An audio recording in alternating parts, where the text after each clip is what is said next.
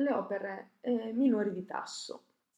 Allora, sicuramente parte delle opere minori sono le lettere, l'epistolario. Ne abbiamo circa 1700. La maggioranza di queste sono state pubblicate quando l'autore era, era in vita e quindi nel periodo tra il 1587 e l'88.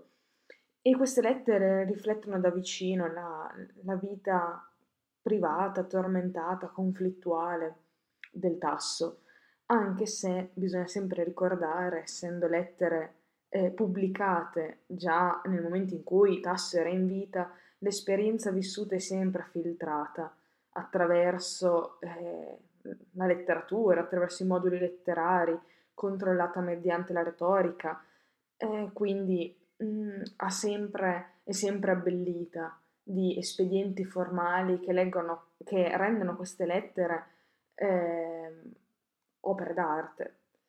L'ambiente di riferimento è sempre la corte. La corte che non è solo il luogo fisico verso il quale il poeta si protende, ma è anche la realtà culturale, il luogo della dignità dell'intellettuale, quello che eh, rende l'intellettuale degno di questo nome perché gli può assicurare la gloria e l'immortalità. Però dietro a questo velo si fa strada anche la sofferenza umana del poeta, cioè la sua condizione di, di bisogno, di eh, richiesta di attenzione, quasi come fosse una supplica insistente e penosa ai principi, ai prelati, ai signori. Affiorano momenti di grande malinconia, di grande delusione, quasi desideri ancestrali di morte. Legati eh, è legato a questa tematica l'abbandono religioso, che se da una parte è indubbiamente sincero, dall'altra ehm, non ha una grande originalità come esperienza spirituale, è semplicemente il bisogno di un uomo privo di certezze, privo di conforto e che vuole cercare di liberarsi da questi tormenti e da queste sofferenze. Tra tutte, le più sofferenti e più inquietanti sono le lettere che, eh, che ha scritto dall'ospedale di Sant'Anna, e lì sì che vengono fuori sia i malesseri fisici, sia soprattutto i disturbi della, di una coscienza malata, piena di ossessioni, manie, allucinazioni e incubi. È vero anche che le lettere contengono, mm, in contrasto con tutto quello che abbiamo detto finora, anche delle, dei momenti molto vigili di grande coscienza dove emerge la critica del letterato e quindi affrontano argomenti legati al processo di revisione del suo poema principale. Una, ah, un'altra opera di cui si può parlare, un'opera sicuramente minore, ma che è, è, è frutto dell'apprendistato del poeta, è il Rinaldo. Allora, eh, Tasso aveva già lasciato interrotto alla eh, 116 ottava il progetto di un poema epico storico di argomento religioso, quindi sulla prima crociata, che era il Gerusalemme.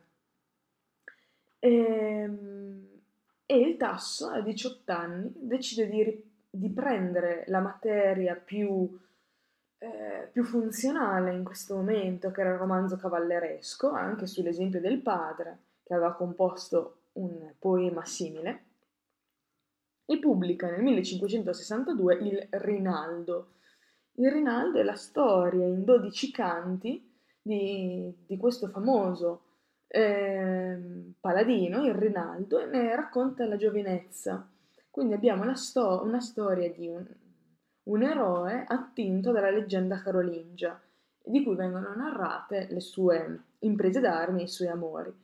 La materia cavalleresca era una materia sulla quale si andava a colpo sicuro per un successo di pubblico, era molto amata, aveva avuto già dei grandi nomi Tasso stesso dichiara nella prefazione di voler imitare sì gli antichi, e quindi Omero e Virgilio, ma anche i moderni, e qua il nome è Ariosto. Tuttavia, a differenza del, e qua è già un tratto che è importante segnalare, perché confluirà in maniera più chiara nella Gerusalemme liberata, tuttavia rispetto ad Ariosto, Tasso già qua rifiuta la molteplicità dei personaggi e delle azioni che caratterizzano invece l'Orlando Furioso e si concentra, come lo dice il titolo stesso, in un unico protagonista e lo fa in obbedienza alle esigenze di unità eh, che erano proposte eh, e indicate dal contemporaneo aristotelismo ed erano già state seguite anche dal padre stesso di Tasso. Manca anche, se dovessimo portare avanti questa contrapposizione tra il furioso e il Rinaldo, l'ironia che era la, la matrice, il tratto distintivo del poema oriostesco. E invece qua non c'è, manca, come manca tutto ciò che è legato al sorriso e all'ironia e tutto appare serio e tragicamente elevato.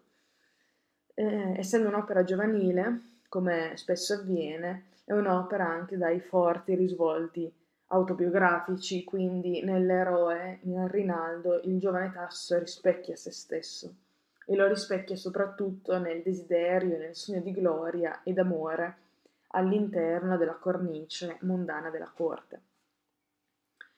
Altre opere mm, che eh, si staccano dall'essere minori, ma se consideriamo minori tutto ciò che non è la Gerusalemme eh, liberata, possiamo considerare in questa categoria anche le rime. E l'esercizio della poesia lirica inizia molto presto per Tasso e abbraccia di fatto tutta la sua vita, tutto l'arco della sua attività poetica. Un primo gruppo di liriche fu pubblicato già nel 1567, altre comparvero sparse, vengono poi riunite nelle cosiddette rime prose del 1581.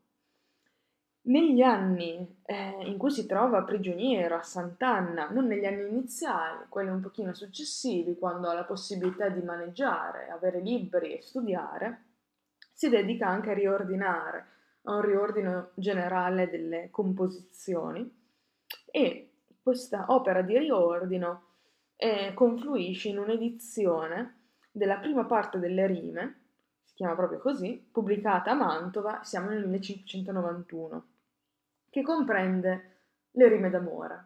Quindi, diciamo, come categorie che ci diamo già di interpretazione, incomincia a eh, far pubblicare delle parti delle sue rime a carattere tematico.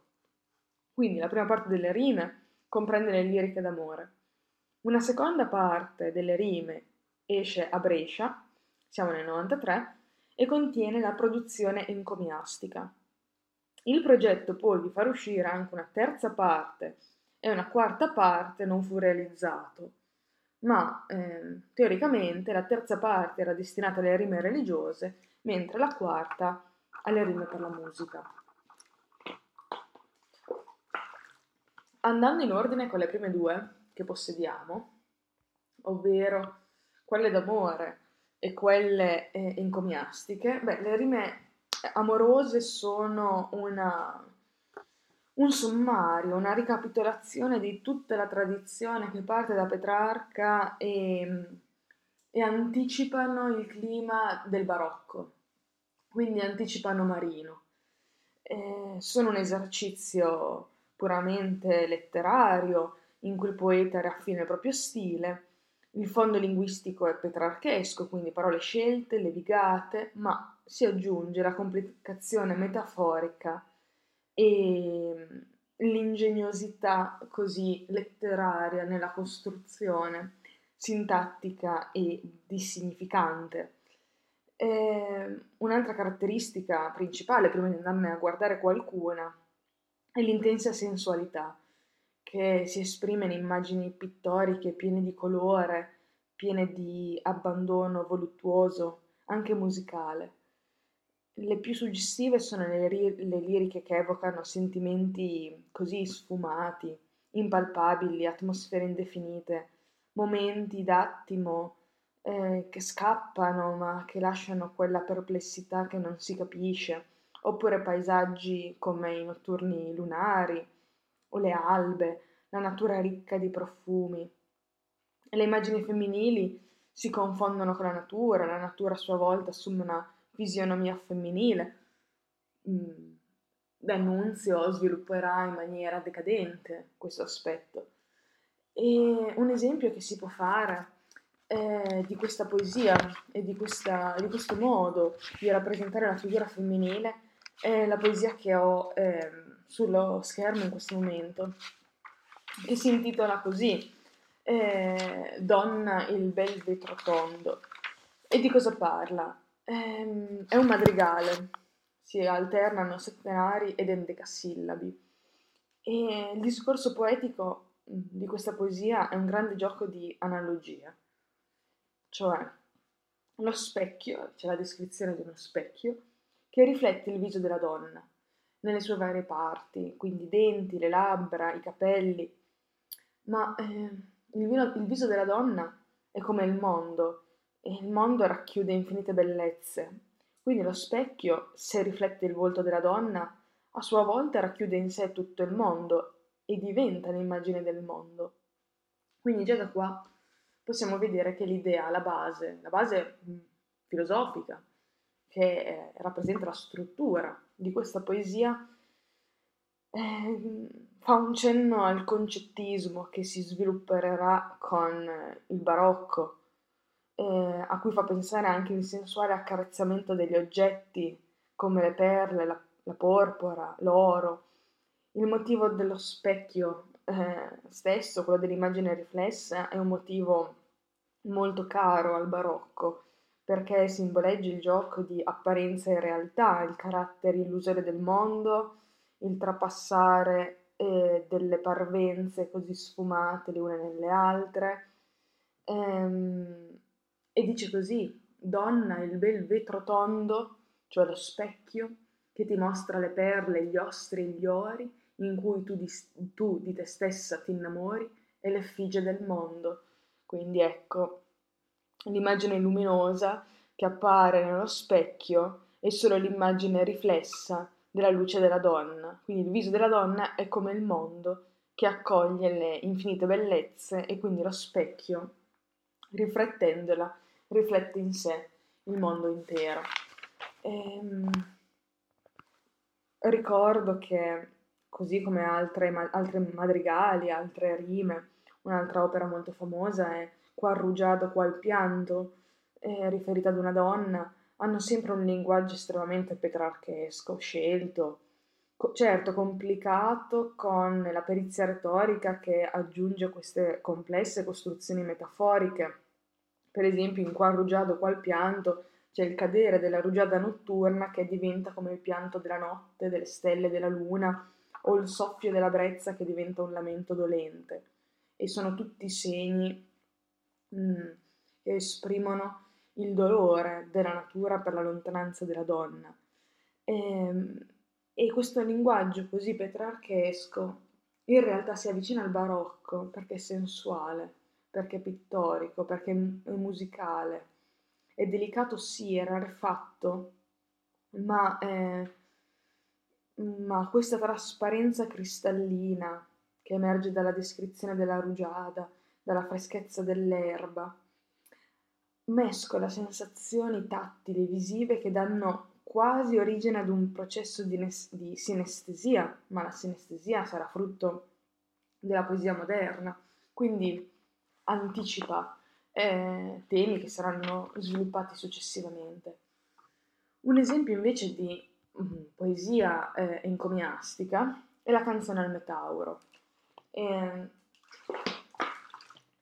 allora, una canzone che risale al 1578, è, è, scri- è encomiastica perché si rivolge a un signore, si rivolge a eh, Francesco Maria della Rovere, era duca di, di Urbino, eh, a cui era legato da vincoli di, di un'antica amicizia e ehm, quindi lo elogia, elogia eh, la corte di Urbino e lo fa perché è una richiesta di aiuto, essenzialmente.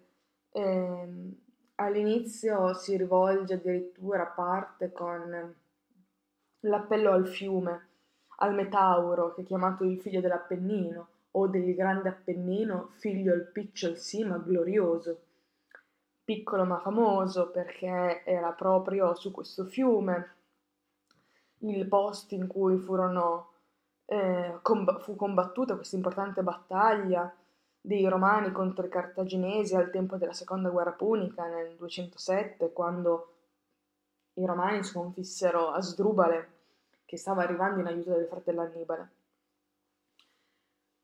E, e di cosa parla? Eh, beh, è un modulo encomiastico, quindi si esalta lo stemma della casata dei Della Rovere, che è la quercia. L'alta quercia che tu bagni e feconde, tu, Metauro, bagni con le tue acque ehm, e con l'umore, i principi vitali della tua acqua, tu bagni e rendi viva, rendi grande, feconda, produttiva, l'alta quercia, cioè lo stemma della casata dei Della Rovere. E si era partito così, mm, si era partito con questa celebrazione, che voleva essere una celebrazione, già alla quarta riga c'è tutto il nucleo della poesia. C'è la descrizione di chi è Tasso, è un fugace peregrino, una... abbiamo un cambio già di direzione, è un tema più soggettivo, autobiografico, patetico anche. Il poeta non è più tale, è un peregrino che soffre, dirà nella Gerusalemme, nel proemio della Gerusalemme, un peregrino errante, che erra, che gira, che vaga e che sbaglia, perché non trova pace. E alla vita errabonda si contrappone la sicurezza e il riposo che potrebbe trovare se fosse accolto in una buona corte. Per sicurezza vengo e per riposo eh, ed è la sua speranza quella che sempre lo spinge a spostarsi da una corte all'altra, quella di trovare protezione, in questo caso al duca di Urbino. E l'immagine araldica della quercia eh, sarebbe adatta in effetti a rispondere a una funzione encomiastica, ma in realtà, eh, procedendo nella lettura della poesia, la quercia stessa mh, mm, diviene un emblema di qualcosa di più grande, qualcosa di forse più negativo, cioè l'ide- l'idea di, di, questo albero fecondato dall'acqua del fiume che allarga quindi i rami e abbraccia uno spazio sempre più grande e il poeta che desidera ripararsi sotto questa ombra e quindi mh, mm, si insinua l'idea di un recesso avvolgente che ti chiude e ti protegga come se fosse il grembo materno, tornando indietro, sfuggendo dalla realtà minacciosa e aggressiva. Ehm, l'idea della regressione nel grembo materno, che è accogliente ed è sicuro, è ribadita anche successivamente. Eh, entro al più denso, mi raccolga mi, e chiuda, cioè possa essere protetto da questa in questa ombra e essere protetto da, cri- da chi e, e, da che cosa? Dalla cieca dea, che è cieca eppure mi vede, dalla fortuna, che evoca subito l'idea di instabilità, di imprevedibilità, di precarietà, motivo per il quale il peregrino è fugace, è sempre alla ricerca della pace in qualche parte e non la trova e tornare all'utero materno è equiparato anche al morire, all'essere accolto nel grembo della terra, la ricerca dell'ombra, dello spazio chiuso e protettivo. Quindi questo nascondiglio non è solo volontà di regredire la condizione prenatale, ma è anche desiderio di morte. Morte vista come approdo consonante, come rifugio e riposo, che ti libera dagli affanni dell'esistenza e dalle persecuzioni della fortuna. Il motivo, per esempio, dell'essere strappato dolorosamente alla madre e dell'essere scagliato in maniera indifesa, in un mondo ostile e aggressivo, è ripreso nella strofa successiva, dal dì che pria trassi laurei vitali lumi apersi, in questa luce a me non mai serena, fui dell'ingiusta eria trastullo e segno. Quindi mh, mm, l'io lirico che è al centro della canzone anche se la vittima passiva è sempre in balia delle forze ostili della fortuna e quindi emerge la fragilità eh, di questa figura, di questo poeta che viene a coincidere totalmente con, eh, con il peregrino.